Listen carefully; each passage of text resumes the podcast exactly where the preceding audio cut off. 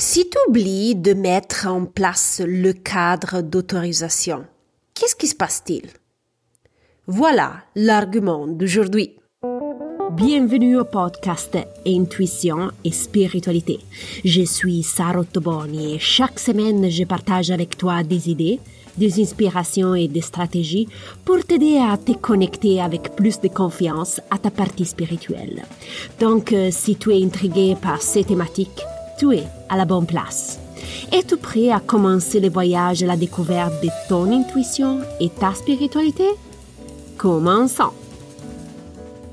Bonjour exploratrice spirituelle, j'espère que tu as passé une belle semaine. Aujourd'hui, nous parlons de cadre d'autorisation. Lors de mes conversations avec des clients et des étudiants, j'ai remarqué que le cadre d'autorisation est souvent négligé. Il y a plusieurs raisons à cet oubli. Beaucoup de personnes le sous-estiment, pensant qu'il n'y a pas un grand impact aux pertinences. Certains le considèrent superflu et non essentiel dans les contextes où elles se trouvent.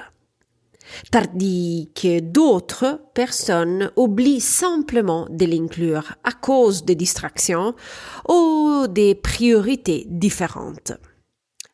Aujourd'hui, je souhaite partager avec toi les conséquences potentielles de l'oubli dans l'application du cadre d'autorisation. Surtout lorsqu'on s'engage dans une communication directe avec les guides spirituels.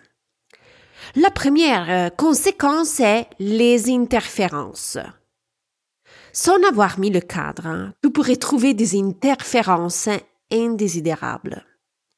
Celles-ci peuvent provenir d'âmes errantes ou d'énergies négatives qui pourraient dévier et perturber les messages que tu reçois. La deuxième conséquence, c'est des réponses contradictoires. Comme tu peux l'imaginer, la clarté dans la communication est essentielle. En absence du cadre, tu pourrais recevoir des réponses qui rassemblent ou peuvent sembler contradictoires. Par exemple, à la même question, tu pourrais recevoir une fois oui et une fois non, rendant difficile le discernement de la vérité. La troisième cause, c'est l'incertitude sur la validité des réponses. Sans le cadre d'autorisation, tu pourrais commencer à te demander justement qui est la vraie source d'une réponse donnée. Cette incertitude peut soulever des doutes sur la véracité ou l'intention derrière le message reçu. Enfin, la quatrième cause est le manque de précision dans la réponse. Une communication claire et directe est fondamentale pour comprendre pleinement les messages que tu reçois. Sans le cadre, les réponses peuvent devenir vagues, évasives ou généralisées. Te rendant très difficile dans ces contextes, l'agir et comprendre pleinement leur signification. Pour cela, je te conseille toujours d'appliquer le cadre d'autorisation lorsque tu souhaites communiquer avec tes guides spirituels. Si tu veux savoir plus sur comment créer ton propre cadre d'autorisation, écoute l'épisode numéro 39. Je saisis l'occasion pour te rappeler un point important. Le cadre d'autorisation est essentiel dans la communication avec les guides spirituels. Mais il est aussi très utile dans des autres contextes. Alors, n'oubliez pas de mettre le cadre d'autorisation aussi dans ces contextes.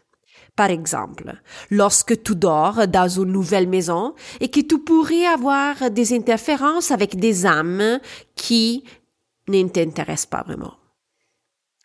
Lorsque tu participes à un événement avec d'autres personnes, cela peut être une formation, un concert ou euh, entrer dans un hôpital.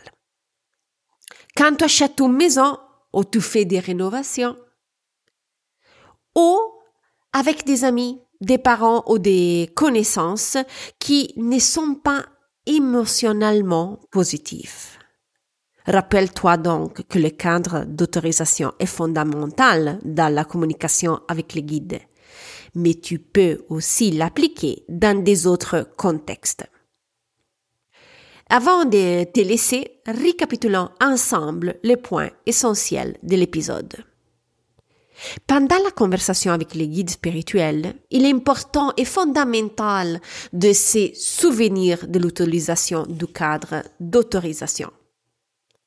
Sans ces cadres, tu pourrais faire face à des problèmes tels que des interférences, des réponses imprécises, des doutes sur la validité des informations reçues ou des contradictions dans les réponses.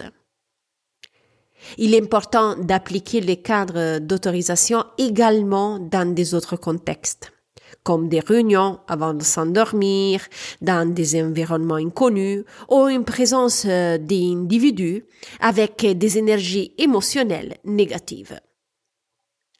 Nous voilà à la fin de l'épisode. Si tu as des questions, tu peux toujours me contacter par email ou par mon compte Instagram. Tu vas trouver toutes les informations dans la didascalie. Si tu apprécies le contenu, n'oublie pas de noter avec des étoiles le podcast sur la plateforme audio que tu utilises. Si tu veux être informé de la prochaine publication, suive le podcast. Je te remercie pour le temps que tu m'as dédié. Je te souhaite bonne semaine et nous, on se reparle vendredi prochain. Bye bye!